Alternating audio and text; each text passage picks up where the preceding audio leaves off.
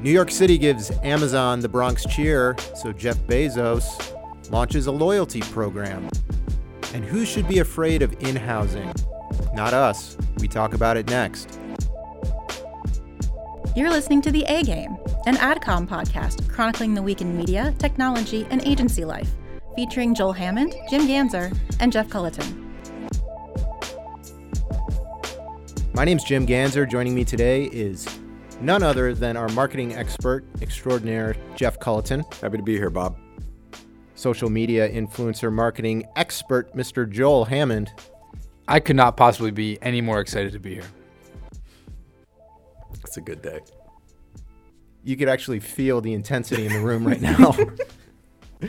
And last, but certainly not least, our expert in programmatic strategy, Morgan Rooks. Good morning, gentlemen. Always happy to start my morning with you three. Yes, Friday, and it is a morning edition. A-Games.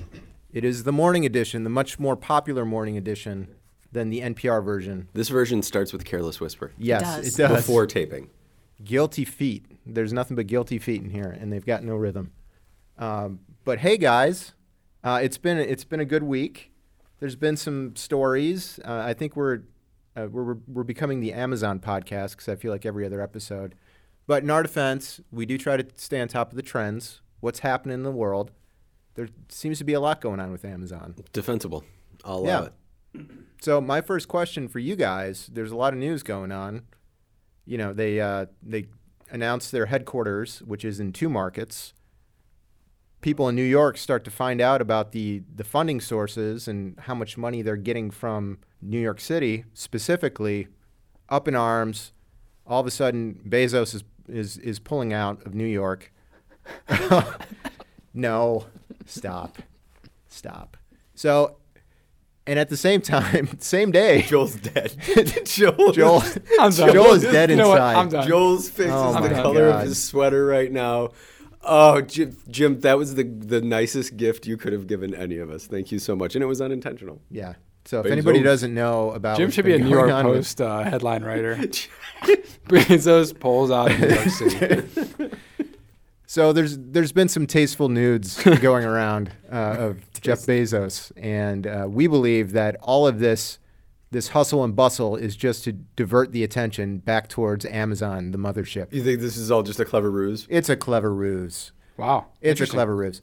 But no, what's been going on with New York has been bubbling up for a while. But the more interesting story with regard to Amazon is they're getting into the loyalty business. And this was actually pitched our way from young Morgan Rooks. Mm. Morgan, how exactly does Amazon get into loyalty? So before we launch into that, I have to have my pun. I feel like Amazon got caught between the moon and New York City. Ooh. Oh. Christopher Cross. Ooh, made you jump. Different Christopher Cross, I get it. But wow. Right. Yeah. Think Christopher with a C. Yeah, these were the Ks. So some news came out this week about a program that Amazon is launching called Moments. And this is an opportunity for brands to partner with Amazon to basically develop loyalty and rewards programs through the Amazon app. The example that they gave was something that they've been doing with Sesame Street, where if Amazon users re-upped their subscription to Sesame Street through the app, they were then gifted a free book. So it seems like a really interesting play to, of course, keeping people in the Amazon space, keeping Amazon in a point to keep collecting data. And a different way for partners to launch like their own loyalty programs without having to worry about all of that infrastructure and back-end fulfillment. Can I ask you something? This is becoming interesting to me with Facebook and Amazon because they're so far out in front. And when you're that far out in front, you have to set the trend. And do you think maybe now is the wrong term, but do you just continuously see them trying stuff because they don't have to react to anybody. They just do it because it's a numbers game. They're going to take 50 different shots, and one of them is going to work, and it's just like venture capital. I mean, is that all they do right now? Just take guesses? Yeah, I mean, I think when you reach a certain level of, I don't want to use authority, but when you reach a certain level in a business category, when you have enough money, when you have enough resources, that you can afford to throw things at the wall and see what sticks. Slightly related, I look at a company like Disney where they operate their theme parks kind of with that. They are constantly throwing out new things and new parties and new attractions that are pretty low budget to unveil, and they might disappear in 3 months because it didn't work. So is that true? That quickly, huh? Yeah, I mean, yeah. There's been This isn't a Disney podcast, and there's a lot of great Disney podcasts out there that you can listen to. But yeah, they do try things like express bus service or different like meal options. You know, they can afford to do that. Try to do things like they put cabanas in the Magic Kingdom. Like if you were too hot, you could go to your cabana. It was a little bit bizarre. It was very expensive. And they can afford to just test that out, see what makes the money. And if it doesn't, scrap it and try the next thing. And I think Amazon and Facebook can do that too. So there's a handful of companies, Apple being one of them too, who gives you a phone before you know you need a phone. Right. Yeah. Who can see what consumer desire is before consumers can see what consumer desire is. Yeah, they're creating it. Which is neat. Right. I mean, is that not one of the reasons that we're all so attracted to them and we buy their products? Because you intrinsically, human nature is you want to be, somebody who's adapting. You want to adapt to what's next. It's a part of nature. And they just give you that thing that allows you to adapt to. I mean, it's very interesting. It's very psychological. Joel, how do you feel like do you feel like these companies are listening to social cues when they're testing out these different things and seeing what works? Yeah, I mean, I think there must be some reason they're doing, they're hearing from their customers or these partners, these potential partners are telling them that this is something that our customers want, right? So if you're looking at Sesame, I thought what you said most interesting, Morgan, was this eliminated. We talked on a podcast maybe a month or so ago. It was, I'm struggling to remember what it was, but basically it was Amazon has the infrastructure. It was like delivery, or I don't remember the specific topic, but they did it because they can, right? I mean, so this is another example of we have this, and Morgan rightfully called it the infrastructure. We're able to do this, so let's do it, right? So they're solving a problem, and they're making it easier on other companies, and they're making a ton of money in the meantime. This is an interesting question. It's kind of pivoting off of what Morgan just asked Joel, because this is something I have no experience with. I'm trying to understand more, and I'm not seeing really good sources yet, but I could just be missing the boat. But are you talking about romance? Oh, God, no. I had a great night last night. Oh. Yeah, Lori and I went to dinner. We went to Miss Saigon. Oh. Yeah, we had a real nice, I'll tell you about it later. Okay, Where'd you go to dinner? I fell asleep. We went to Luca. What'd you have? On the viaduct. Wait, did you say you fell asleep? I had a seafood tagliatelle. It was delicious. Thank you. I would recommend it to anybody. Pasta farfalle. I stand corrected. The man is a romance addict. He's a mogul of romance. How do you pull back? And maybe the answer is these major brands are using their social channels better. But how do you pull back mass sociographic? How do you pull back mass psyche data using either the sources that maybe we have? I know we've got like MRI and a whole bunch of other tools, but what are the best ways to do that? I don't know, and I want to know, because it's a topic that's come up around here. When we have a specific audience that's super niche, and nobody's got a let's go to our blah blah blah audience machine and just pull out a whole bunch of validated subscribers. So that's saying, number 3, dial 3. Dial 3 for. So you're saying, to Morgan's question, you're saying where are they getting this information this is? So I think there's a tendency for people to, and I fell into this too in previous roles where you hear one person say something on social and it's like it's low. Oh. We gotta, we have to shift based on this one person's feedback. And luckily, there were some smart people working in those organizations saying, well, what's the scale? What's the volume of this specific? We're not going to change our business model. We're not going to change our pricing strategy, our ticket strategy, our whatever based on, okay, if we see 2,000 people say something, it's different than seeing two people say something on Twitter, right? So I think there's a tendency for maybe some people in organizations, executive level people. What are people saying on social media? Oh, well, that's a great point. We should do that. Well, hold on, let's.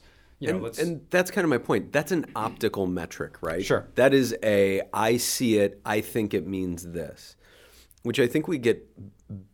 Baited's way too strong a word, but we get pulled into thinking these sociographics about audiences are bulletproof. It's so damn hard to get somebody to sit down and take a survey of any sort, let alone finding a middle class, you know, Indian American person who works in healthcare to do XYZ. I'm having a lot of trouble figuring out how you really make these very finite decisions. Obviously, Amazon cloisters their data and has a better ability to know about you to make those. But in the real world, like, how do I do that? I don't know how to do that, and I'm confuzzled. That is a puzzling one. It is a puzzle. It's a puzzling one. You're smart too. So that made me feel better. I do have a question for the field here. So obviously, they're not doing this just for, you know, goodwill. You know, Amazon is making money off of this, and I'm kind of thinking about this in the lens of like passive income for a company like Amazon. It feels like a passive income source where they're providing a service, they're taking a cut. It almost feels similar to what other companies are doing with subscription services. Mm-hmm. Well, so look at Apple. Just recently, Apple's getting into like the magazine business. So they're selling magazine subscriptions on top of everything else because they're seeing that people are desensitized to paying for services. Mm-hmm. You know, because you got your Netflix, you got your Hulu.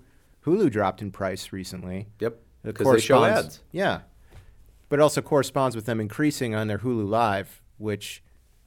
too much for me. I canceled. So really? I got a few more days. I'm jumping back over to Sling TV. Damn my hockey addiction. I'm a hopper. You're a slinger, huh? I don't like Sling, but it's cheaper. It's $25. I really like the experience with Hulu, but you can't give me for $5 more. Oof. That's where I break. Golly. You're lucky you got me at $40. You are a real fickle son of a gun. Once that third child comes, every $5 is a big exactly. I'm counting every single Lincoln in my house. And I'm not talking quotes. Man. I'm not talking door quotes. But here's what I'm trying to get back to. What's more valuable for Amazon in this situation, the data or the incremental revenue that they're getting out of a loyalty program? Yeah, when Morgan sent that story along and you read through it and the business model is explained and Amazon takes what I presume is a relatively minimal cut from any sort of subscription renewal, how much money, you know, I think that's where Jim's going. How much money could they possibly be making with this, right? I'm sure it's a nice little stream, but this is a company worth billions and billions, tens of billions of dollars, right? So hundreds. It's got to, perfect. So it's $800 billion valuation at last clock. Perfect. So it's got to be, their play has to be more that they're getting even more substantial or valuable data from the. Well, do you know, this is one of the things people got most pissed about the process for finding the two new Amazon headquarters is with that open a search and so many geographies in the United States wanted to pull them in, and in Canada, wanting to pull them in, people look back at it now because it's a very unorthodox way to do an RFP for a new site location as saying, oh my God, Amazon was just trolling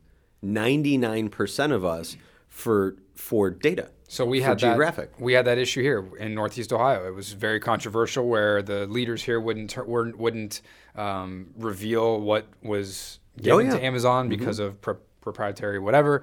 And a lot of criticism on the back end was this just one big ruse to get as much data on geographical areas and the people who live there as possible? And it's sure. Did they ever have any intention of not going to two of the biggest hubs in the country? And if you think about the metrics that got kind of pushed out, those metrics were, you know, a new campus is going to have up to 25,000 employees, have up to $5 billion in revenue. There was no time frame on that. To my understanding, the location headquarters in Seattle has roughly 25,000 people at it. So anybody who thought like all of a sudden a bus with 25,000 people, which would likely be double decker, was just going to come to town and like a whole bunch of people were going to get off. That was just the psychology of it. I understand why people are aggravated, but I also understand from Amazon's, if that was in fact Amazon's intent, that why Amazon, knowing that they have the clout to do so, can just kind of put stuff up into the ether and people were going to clam around it. Also, side note, if Moments was to have a theme song, their new program, what would the theme song be? Trick questions, Careless Whisper. Thanks, yeah. It was like, are we making up lyrics on the spot? Well, have we come to a consensus on Careless Whisper? I know it's an A-game favorite, but I was thinking Richard Marx, Hold On to the Night. Ooh. Golly. Sure. Golly. I came so close to singing. I really did. And what about, I had to hold it back. I think you made the right what about Duran Duran? Would Hungry Like a Wolf? Yeah. I mean, they're definitely a change of pace. Yeah. You know, my sister had a Richard Marx poster on her wall. Oh, yeah? Growing up, and I still bring it up, and she gets very aggravated when I bring it up. Why? I don't know. Maybe it was the fact that it hasn't stood the test of time. It's still there. Is it still there? Richard Marx. No, it's not still there. But don't hate on Richard Marx. I was thinking about bringing another Richard Marx reference into it, and I just started laughing thinking about it. So I missed the opportunity to weave in Endless Summer Nights. That's okay. Just punt. Hey. I think we're missing the obvious choice, though. A Moment Like This by Kelly Clarkson. Oh, that is not... Oh, bleh. Yeah, sorry. I'm not saying whether the song is good or not. I'm saying it's inappropriate. Nothing against Kelly Clarkson, too. I think she's very talented. So, you know, talking about Amazon's business, it's very much data focused, but they're really solving for speed, and that kind of brings us into just like a brief conversation that, you know, was inspired by a talk that we actually gave. A-Game has become also a live event within the walls of AdCom. It's a multimedia platform. Coming soon to South by Southwest. So we've been talking about the importance of data and analytics in providing real value through the lens of the modern agency. And anybody that is involved in an agency knows that there's a big trend going on with regard to in-housing, which is brands taking services that they typically hire out to agencies for in-house. In order to save on time, save on money, save on, you know, knowledge of the brand. And some people kind of wring their hands about this. Some people feel threatened by this. We don't really feel threatened by that. I think there's opportunities for smaller firms. You see a lot of the bigger firms starting to consolidate a little bit. But when we think about the concept of in-housing, like, how do agencies, especially in a market like Cleveland, put themselves in the best position to offset some of those struggles? And I look to Jeff first because he's not only a romantic man, but he's very knowledgeable. I've always my feeling on any agency, ourselves included, everybody does it at some point, who does a single tactic, is you have a significant blind spot, you know, for whether it's in-housing, whether it's somebody coming and saying they'll do it better, faster, cheaper, which doesn't exist in all three of those capacities. I think ultimately what agencies, modern agencies, need to do is they need to control the pathway of whatever the tactic they are charged with. They need to control the pathway all the way to the desired outcome. So that might not mean doing all the steps. So, for example, somebody might do paid search. Paid search leads to a landing page. That landing page culminates in an e-commerce purchase. You might just do the paid search, but you have to fight for those site impression metrics. You have to fight for those abandoned cart metrics. You have to fight for those purchase metrics. You have to fight for those and then have a way of pulling that data together and elevating it to whatever the insights are. I think that is the only way to really allow yourself to lessen your risk profile. And that, to me, is something we talk a lot about. It's hard, though. I mean, it's very hard. But the argument is, especially to an internal marketing team or a team that's in-housed, is this is as much validation of us as it is validation of you. The work that you're doing for your brand, you have to report this up as well. We need full visibility so you can have full visibility. So when you go up, you look like a star. I think you have to turn it in. You have to make it a very selfish ask for yourself and for them. Yeah, Joel. Oftentimes, I've run into these types of comments from clients. Senior leadership doesn't see value in social media. Okay. Right. Not to put you on the spot, but everybody says it. So defend yourself to a fault. No, just kidding. But like you'll potentially work with people like Like, we work with Destination Cleveland here locally, and they actually do social media themselves, but it tends to be one of those areas where strategy is kind of like that bridge, so to speak.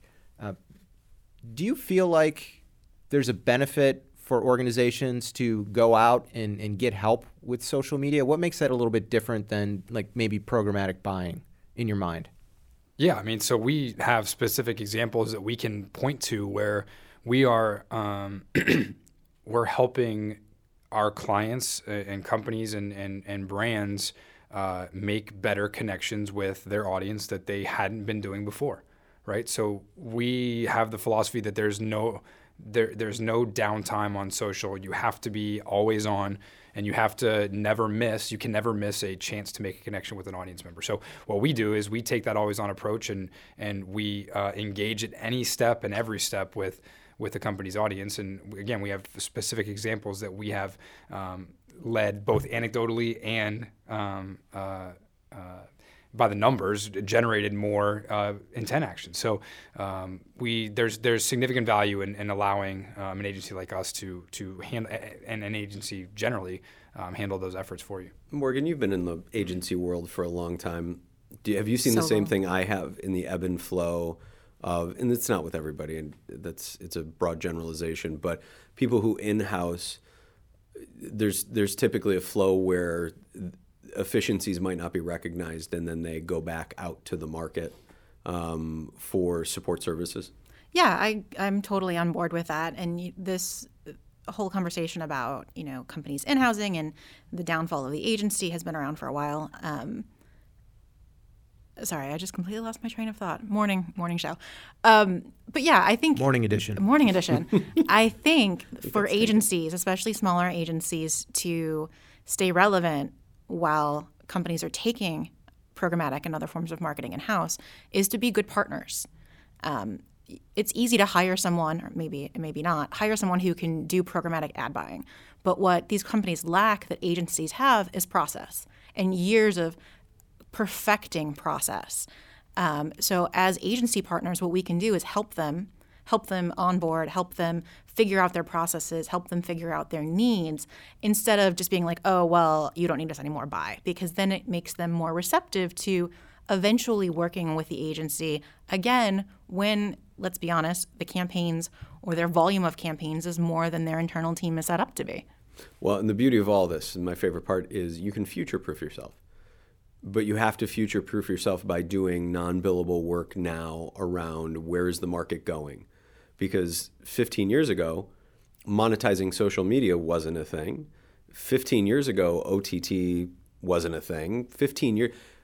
Our market's going to change. You can't get too locked into the stuff you do now, even though TV's been around, radio's been around, all this.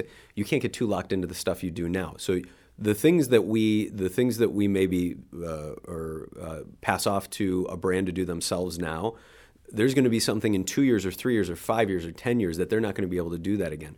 So our longevity, back to this adaptability conversation, our longevity is predicated on not only doing the stuff that we do very, very well and then proving it, it's also being forward-looking. Brands love agencies the most when they're saying, hey, this thing, hey, this thing, hey, this thing.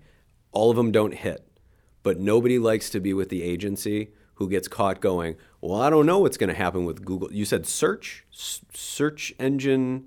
We don't know yet. We'll look into it. You don't want that. You want the guy looking forward. You want the people that are looking forward, shooting for the moon and missing sometimes, but shooting for the moon nonetheless. Yeah. I kind of equate programmatic to like YouTube, and follow me here. You know, YouTube's out and you can learn a lot of things on YouTube. You have a leaky pipe, go to YouTube, figure out how to fix your pipe. But when your pipe bursts and your kitchen's flooded, you have to call in an expert. Well, that's a good point.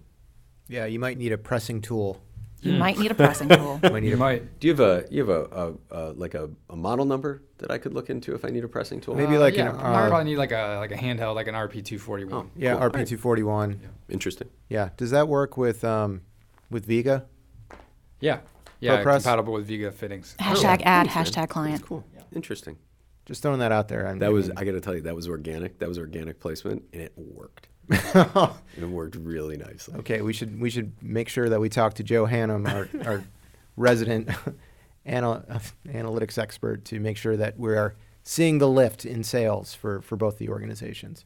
Although we might need to pump the brakes because I don't know if they can keep up with the fulfillment with the rabid fan base of plumbers that we've acquired over time and earned, might I say earned. Sign me up for that problem any day. So the thing that's interesting when we talk about in-housing, the first thing that comes to mind is programmatic. Oh, they're bringing programmatic in. Programmatic's actually like number 6 on the list of services that are traditionally given to an agency or, you know, sold. How do I put this? I am somebody that is... We render services? Yeah, render services. Yeah, I mean, we're crushing it today, guys. He froze. Did you see his face? He was terrified. The words wouldn't come. It was like he just realized he's about to have his third kid. I think in that moment he just realized he's about to have his third kid. It is ever present, and it has moved from the back of my head to the front of my brain. It's creeping into his Just call him Elsa because he's frozen. A bastard. Ooh. Did anybody see that the teaser? Frozen 2. Yeah. Frozen 2 coming. Oh, I have a whole – well, James isn't on Facebook, but I have a whole rant on Facebook about that trailer. Uh-oh. Oh, boy. Who would have thought Morgan had an opinion on the next episode of The A-Game? Here's what's wrong with the Frozen film. I have a lot of questions. The childhood Disney classic, Frozen. Frozen 2, even colder. Jim, can I plug something? Yes. Also out today, the new episode of B Sides, where we talked to a social, somebody who handles social for a local governmental agency who really nails social. When you think of a governmental agency that's boring, right? That deals with wastewater, like, come on, stormwater. Okay, that sounds super boring. Guess what? Sexy. It's not. They're good. And B-Sides out today. Okay, I'm going to go around the table one last time before we wrap this up with a bow. Morgan's got to go. A red bow because it was just Valentine's Day. On a scale of Billy Crystal to Jack Palance, Billy Crystal being very scared, Jack Palance being uber confident. How scared should we be about in-housing as an agency community? Billy Crystal, man. If you're willing to look for it, you should be a Billy Crystal on this. Don't be scared. Don't be scared. No, but that's scared. You need to go Jack Palance. You're saying Jack Palance. I misunderstood. You want to be Jack Palance. First of all, we all want to be Jack Palance in some way, shape, or form. Rest in peace, Jack Palance. But Jack Palance. R.I.P. Palance. I'm like in the middle of the road. I'm like a Luke Perry. Ooh, Luke Perry. Is that what a 5 is? Wait, Dylan McKay, Luke Perry? Or Luke Perry? Don't tell Luke Perry he's a 5. He was pretty chill. Oh, come on. Dylan McKay could fly off the handle. Dylan McKay ended up going to Montecito for 6 weeks. He did. Sometimes I do overreact. Loose cannon. Hopefully not like Luke Perry and Dylan McKay with drugs. Well, obviously everybody knows that what's on my mind today is City Slickers, so I'm probably going to be watching it over this 3-day weekend. Happy President's Day to everyone. Yep. And thank you, everyone, for listening this week. Once again, if you want to get with the program... You can find us on Facebook. You can find us on Instagram. You can find us on Twitter at the AdCom Group. You can also just click subscribe, find us in your feed every week, and make sure you look out for the B-Sides. So once again, Joel Hammond is spinning it up for B-Sides. You'll start to see the rest of us peppered in a little bit along the way, but so far so good. We're really excited about the program. Make sure you look out for it, and have a good weekend, everyone. Cue Careless Whisper.